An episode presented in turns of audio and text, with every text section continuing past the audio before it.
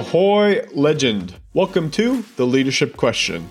I'm Travis Thomas, CEO and executive coach at Team Buffalo. Over the last decade, I've worked with thousands of leaders to overcome some of the most difficult leadership challenges by using a blend of psychology, business, and strategy. This podcast has no theories, no gimmicks, and no bullshit. Just answers to your leadership questions so you can lead a team, company, and successful career. Let's get started with today's episode. Ahoy, legends. Welcome back to episode four of the Team Buffalo podcast. Thanks for tuning in. We've got another exciting episode today to take you through a topic that you might not have come across before, and that's what I like to call zombie projects. Now, as a leader, we have these tasks that build up around us and for our team and the in the organization but they don't always turn into something alive. They don't always turn into a thing that gets delivered. Sometimes they turn into something far more sinister. So that's what we're going to dig into today. Now let's start with what the hell i'm even talking about when i say a zombie project. Um, and it is something that I've seen in pretty much every organization I've ever worked with, in most clients. And it's something that kind of you know has always been there, but you haven't really taken the time to deal with. So, a zombie project is this idea or project or task or thing or expectation that just groans and grumbles and walks around the hallways of the office.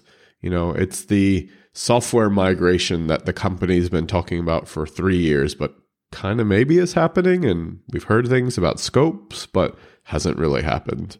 Or it's the culture change program around, you know, we're actually going to make this a great place to work finally. We, you know, we've heard what you've said in the last three years worth of engagement surveys, but we're actually going to do something about it. Well, doesn't look like anything's happening. We just keep hearing about it. Lots of comms, lots of mentions, but no real momentum. And the people working on the project know that it hasn't actually moved. It hasn't turned into anything. They're still kind of in that define stage, or they've defined it, but they haven't actually made any progress beyond the definition. They're waiting for funding, or they just haven't heard anything, or they don't actually even have permission to do the thing.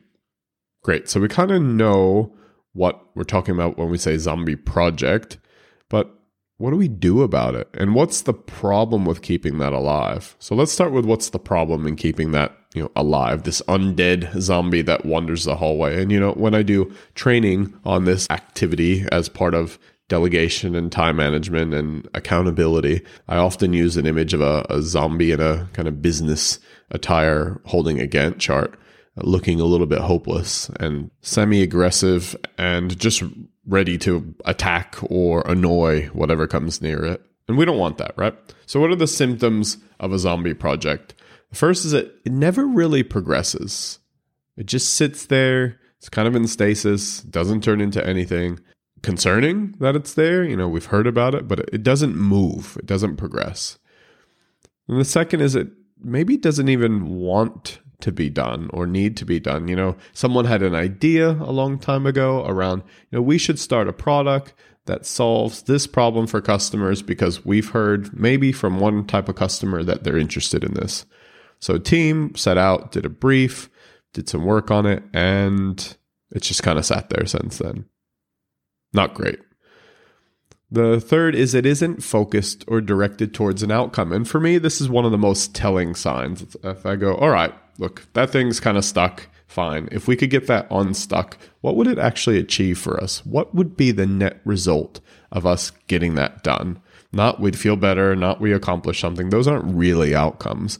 The outcome we're talking about is something more measurable, something like our customers' experience improves, or the end result for our customers is something that we are quite happy to see because it resulted in revenue increase of X.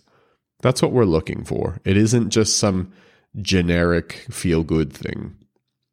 And then the last is if you ask most people what this project is, or if they know that it's a zombie project, they would say yes. They know it's a problem, but they, they don't know how to fix it. And maybe they don't have the ability or authority to fix it. You know, maybe they're not in charge and don't have permission to do it. So you've got to sit back as a leader and go, what things on my to do list or my team's to do list might these zombie projects look and feel like? And how do I get rid of them? And that's the next piece we want to get into. How do we get rid of them? To get rid of a zombie project, it's not actually as complicated as you would think. You, as the leader, have to make a plan of action or make a decision to either animate that thing, if we're talking about life, like Frankenstein, bring it to life and let it actually get momentum and progress as a project, or you have to kill it. Because anything short of either of those will be more stress and more uncertainty. And look, in the, the, kind of craziness we're in as modern leaders with technology and you know that terrible thing that's locking down the planet and everything else, having uncertainty in places where we can control uncertainty is madness. Why put yourself in that position? Why put your team in that position? And why create that stress that's unnecessary? And also, if you've got a boss, you know, it shows clarity of thought to eliminate things that you don't see value adding instead of just letting them linger around and them having some false expectation that maybe one day this will turn into something. It's not what you want. There's no good result of a zombie project. So the first is you either kill it, which we've talked about, which means, hey, you know what, team, or everyone who's heard about this, or everyone who has been involved at some stage, thank you for your work. Thank you for being aware. Thank you for thinking it was important uh, or being interested in it. But actually, we're going to stop this project. We've decided that it doesn't progress the corporation's agenda or our business's agenda and it does not create an outcome that we think is worth the effort that you all would have to put into it. So thank you for your time, but for this project, it's done. If you have any questions, come see me. Done, right? Or the alternative is, you know what? Let's bring it to life. What resources do we require? What's the scope and is the scope clear? You know, what else do we need to do to define that scope? Do our customers have some expectations around it? What's the timeline? So, this is where you then switch gears into your project management mindset. As a leader, what are the key deliverables I would expect from the team? No, as a leader, I'm not going to do all the work. That's the, what the team is there for.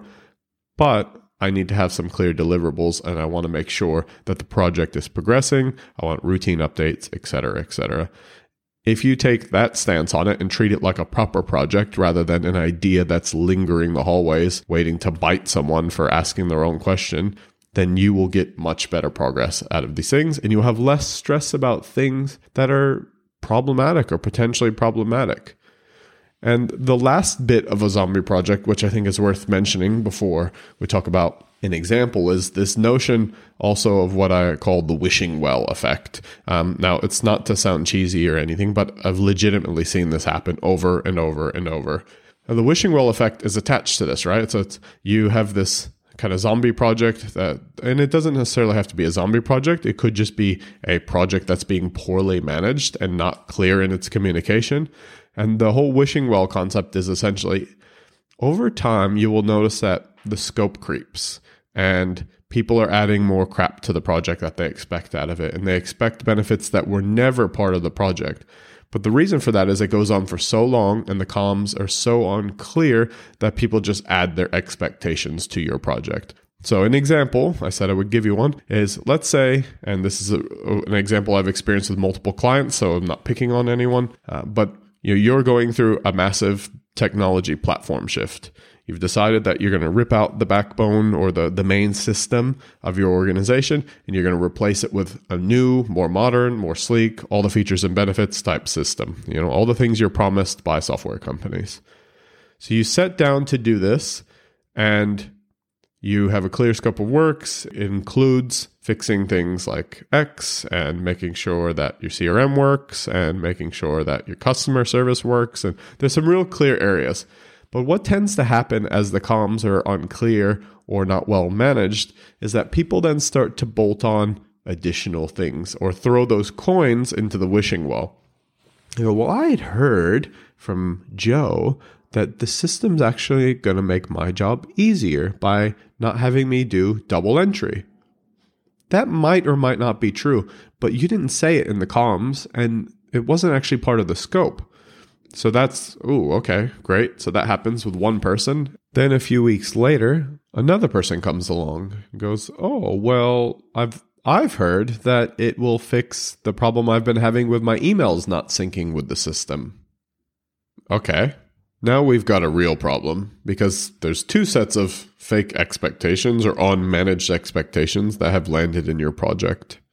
Now, if you think about how that happens over weeks and months and sometimes years, years on some of these projects, then you can easily see how your project ends up not at all being what people thought it was going to be, and not at all solving even a fraction of the expectations they had put into that wishing well. So then you get to project delivery, the project gets delivered, and people are like, what the hell?